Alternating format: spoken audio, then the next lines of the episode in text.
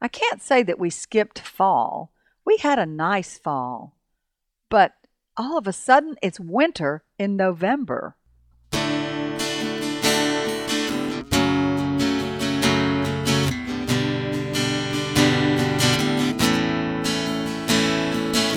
Welcome to Longleaf Breeze, subsistence farmers using three simple principles, approaching but never reaching subsistence. It's gotta be fun while we're doing it, and we don't make all misstatements. And now, Lee and Amanda Borden. Thanks, Adrian, and welcome to our podcast of November the 20th as we prepare for Thanksgiving. We're accustomed to November being a dry month and being a cool month. Not cold, but cool. Well, all bets are off this month because we have had this Arctic blast that has affected the rest of the country too. Uh, for us here in central Alabama, it meant that yesterday morning the temperature got down to 18 and stayed there for a couple of hours. It was not a brief flirtation. Right. Luckily, we, we took some precautions with uh, some of our sensitive vegetables and uh, trees and that kind of thing before before that happened. But it was pretty cold, pretty nippy. And that was the climax of a string of days here of very cold weather, including last night.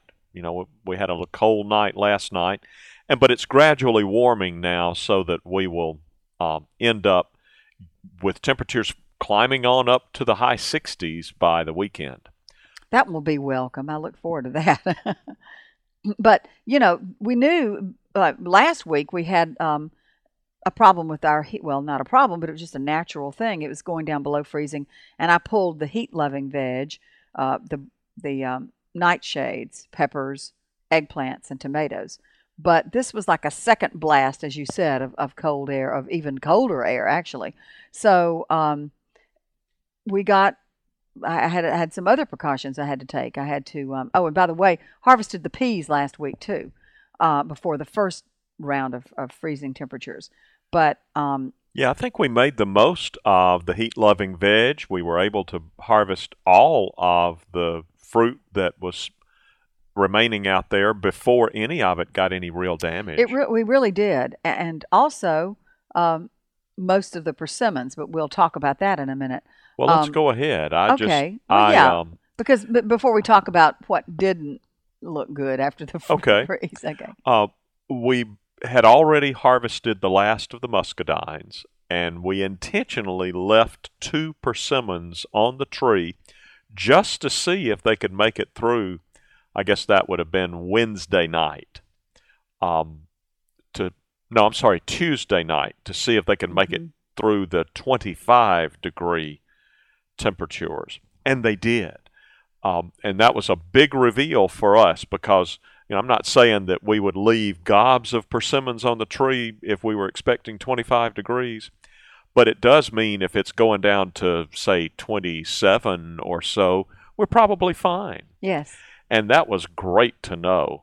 Uh, now, we did go ahead and pull them on Wednesday because Wednesday night was when it went down so low to 18, mm-hmm. and we pretty much knew they couldn't take that. Actually, I thought you pulled it Tuesday morning because you took it to the Master Gardener meeting and showed off. You're right. It was Tuesday morning when I pulled them because we knew Tuesday night it mm-hmm. was going down to 18. And when I say you we showed, knew it was going down really cold. Right. And when I say you showed off, you were able to, it was kind of a show and tell. Hey, this persimmon weathered 25 degree temperatures. Yeah, I was really um, proud to be able to share that with our master gardener friends. Right, because several of them have gotten those Asian persimmon trees too. And, and have planted them, but yes. most of them are not quite so far along as ours. So right. we're able to stand at the bow of their ship and say, this is what you can look forward yeah. to and it is a lot to look forward to. But um, overall, I was pleased with how things looked out on Veg Hill. Um, I mean, as as expected, the plants, the pea plants, the tomato plants, the pepper plants, and the uh, um, eggplant plants bit the dust. But I went out after that first wave of cold came through. I guess that was Sunday Tuesday. and Monday. Well, the first one. Okay and I was a little worried about the uh, broccoli because of all the brassicas that I, at least some of them cauliflower is probably in the same boat, but honestly, it didn't look as bad as the broccoli. Of all of them, it is a little bit more sensitive to It meaning broccoli. any it meaning broccoli to temperatures below 26. Well, you know, the night it went down to 25, I had left it uncovered and I could see some damage to some of the foliage. Um, however, there are some beautiful broccoli heads. I mean, the best I've ever had. I sitting on agree. They're looking great. They're big and um, they're doing fine. The the fruit itself weathered the freeze just fine. Um, but the leaves and, and I had read, you know, it, um, if it's, it gets too cold, too much of a hard freeze, it can kill the plant. Didn't want to take a chance. So then Wednesday night, no, I'm sorry, Tuesday night, I'm getting my nights mixed up. Tuesday night, the night that it was supposed to go down to 18. Well, actually, we didn't know it was we didn't know how cold it was going to get. It we just knew it was going to get much colder. It was predicted to 19, I think. We were preparing for that. But anyway, we took the frost blanket out and put it over um, 11 and 15. 11 and 15, which um, one of them had broccoli and cauliflower, and the other one had broccoli and Brussels sprouts. Well, Brussels sprouts are a little hardier um, in those colder temps, but they're in the same bed with the broccoli, so we just popped that uh, frost blanket over that whole bed, and the one that had kale and um, cauliflower and, and broccoli. And oh, kale's also very hardy, by the way. It's one yeah, of the kale would have been fine. it, it was and that's fine. we have learned a valuable lesson. Next time, I I suspect I, I I'm sure you will be a little more attentive to planting the hardiest brassicas together All in one bed, right? and yeah. the more tender brassicas like cauliflower and broccoli together, so that we can be more focused about what we cover and what right. we don't. And and one reason I've never had to worry about that before is we've never had to cover them. It's just we've never, you know, Yeah, because you're right. we just haven't had. I think the Well, difference is the I think the usually is- done by the time the really cold weather hits. Well, that's one explanation. But what I was going to say is, I think the difference is this broccoli had gotten used to warmer weather. It was, you know, it had been typical fall pattern, and all of a sudden it got clobbered with the cold, and it wasn't ready for it. It it just hadn't had a chance to get adjusted. Yeah, I think that's a reasonable uh, guess on your part, and I would tend to agree with it. Normally, you like your brassicas to get several nights of you know high twenties, low thirties to sort of get adjusted to the whole idea of freezing. Well, we went from lows in the high 30s and low 40s right on down to 18 degrees in a matter of a week or a week and a half and that's just not enough time for them to mm-hmm. adjust. Really, even less when you think of in between we had had some day fairly warm days. Like what was it Sunday Yeah. night that it was in the fifties? Yeah. and then the next night, bam. So um, I think that's one thing that can that that played havoc with it in ways that I had not seen in the past. Even during the wintertime when I've had broccoli out there, I've just not had to cover it before. But to tie a string around it, those beds where we did use the frost blanket, 11 and 15, the frost blanket did a great job. It really did. they look so nice. Yeah, and there's almost no sign of damage. And, Well- you know, that was our experience before when we used the frost blanket for a deep, hard freeze. It really seems to do its job. Right, no sign of new damage. The damage that was already done. Sure. But Yeah. And some of the collards, collards are supposed to be real champs too, and they can take extremely cold temperatures. But again, I think it's because of the sudden nature of that freeze coming through, that an intense freeze, that um, We do I- have some damage on the damage those. yeah. But I think everybody's going to recover just yeah, fine. not mortal damage, but you can tell they've been nipped. Yeah. Now, what you can't see any damage at all on are the strawberries and the arugula. I know. That's just amazing to me. The strawberries just look as happy as they can be, and your arugula, I, I- guess it's just going. It, it's like roaches. It's just going to continue being happy no matter what the weather is. um, it's- You say roaches because you don't like arugula. that's I right. love Ex- it. Exactly. So we've got, uh, I think that's the picture we're using for the podcast this week. You'll see it on the show notes page.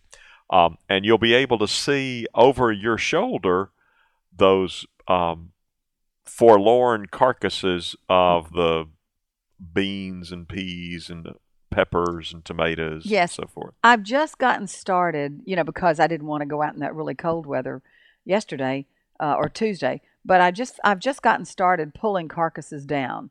So I got the peas down today, and then um, I mean I'm sorry, I got the peas down Wednesday, and then um, I still have more. In fact, I looked at it and I thought I I almost have so many.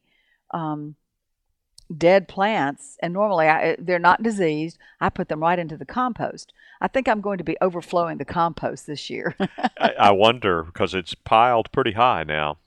The chickens seem to be doing fine. I went out and checked on them today, and they're fine. The chicks are uh, doing well. They're we call them the chicks, although they're looking a lot less like chicks and more like young chickens now. they're pullets Um, They're they are pullets. well warmed with their um, heat lamp in the shop, and they seem to be doing well. Although you noticed today that their water bottle was empty. Yes so they're drinking a lot of water i refilled it immediately i mean i think they're fine but yes they had gone through the water Yeah. Uh, As far as we're concerned, the two of us, we're grateful as we always are this time of year for the wood stove. It just keeps us so toasty and I know.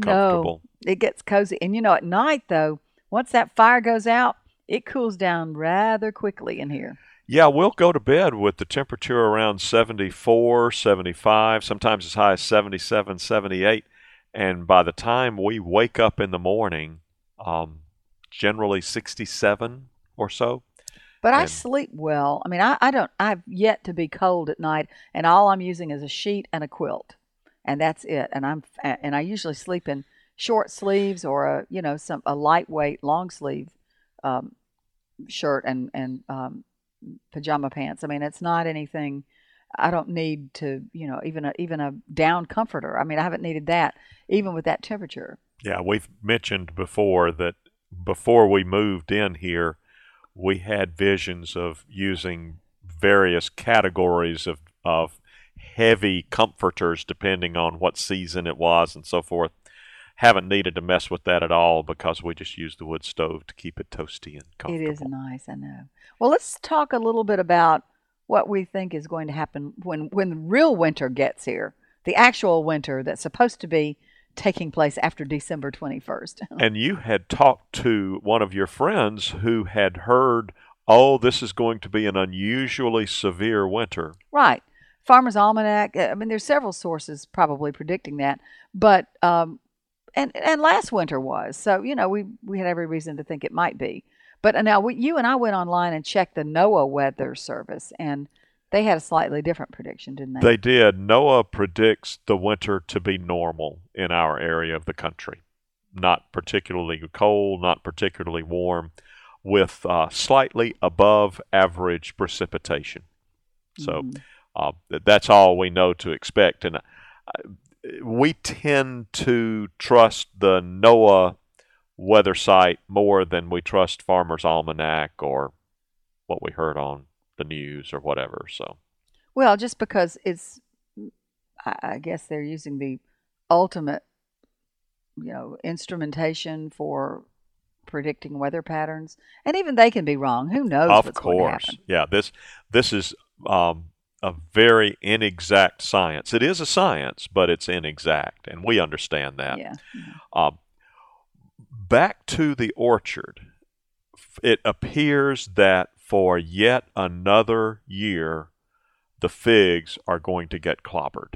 Now, i suspect that when the figs come back in the spring they'll be died they will have died back to the ground and need to grow up again. Oh, and, that's and that's been our experience for the last four winters i guess Yeah, we just Um, can't seem to get on the fi- fig wagon, can we? yeah and, and and that doesn't mean we're not getting figs. They're bearing better each year because their root structure is developing and more and more mature and they're coming back each more quickly and in a more robust way each year. So it's not like there's no progress but they are dying back to the ground each year and having to grow from the ground um, to come up. So um, it just seems like we we can never um, stay alive from one winter to the next. Oh well, someday we'll have figs enough to, and maybe Yeah. enough to make fig preserves in my lifetime. I hope so. Now, I think you said that uh, you had visited with Maria at some point, Maria uh, Pacheco West, who uh, at Lanark, right. who told us that winters like this, where the hard, cold freeze comes suddenly, may have the effect of limiting some of the bugs. Well, she wasn't specifically talking about it coming suddenly, but she did say that when there was a severe winter, she noticed fewer bugs. okay. So, um, and she was saying that's the good thing, the only good thing about a severe winter. Here's my hope that it may also bring about an end to the wasps and the beetles that keep dying on our porches. Right. Surely this will be enough to bring Yes, them down for good. And and one thing I was saying to you the uh, other day about the nature of this really, you know, the sudden nature of this freeze is that perhaps I'm not an entomologist. I have no idea, but I'm just throwing it throwing it out there that perhaps some of the stink bugs at whatever stage they are now got caught off guard and you know um, a sudden freeze may be more damaging to them i could be wrong but that i'm hopeful of that We're hopeful. Yes, because and and it's true that um, there are all kinds of um, I guess viruses and um, it's not. In other words, it's not just insects. It's there are all kinds of um, diseases that can be also destroyed more readily by um, freezing temperatures. So and and people like me with allergies, allergens are usually much uh, less of a problem if you can have a nice cold winter. So there would be some advantages if it is severe. It's just that after going down to 18 degrees and, and having it finally warm back up a little, I think I'd rather have the more moderate temperatures. And you know, one thing that occurred to me, and I haven't mentioned this to you, but you you can't have a conversation about the severity of the winter in this breezy manner we just have done without pausing to remember those people who have suffered and are continuing to suffer in some of the colder states Yes, where you know we've had people die you're right. We've had people who have lost their power, probably people who are without their power right now. Um, it's a brutal cold wave that has passed Yes. through the country. yes, it is. The we're, severity. we're shielded from it just by being in the South rather than being in Minnesota or whatever.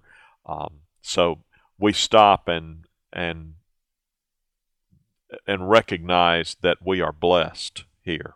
Right. And our, our thoughts and prayers go out to those who have been so adversely affected by this sudden um, wave of cold. Um, but on that note, we at least have to be optimistic that there's a warming trend, and um, at least for a while, we can all settle back in. So, have a good week as you prepare for Thanksgiving, and our next podcast will be published on Thanksgiving Day, and I bet it will be what makes us thankful. Have a good week. You've been listening to Longleaf Breeze with Lee and Amanda Borden. You can call the farm at 334 625 8682.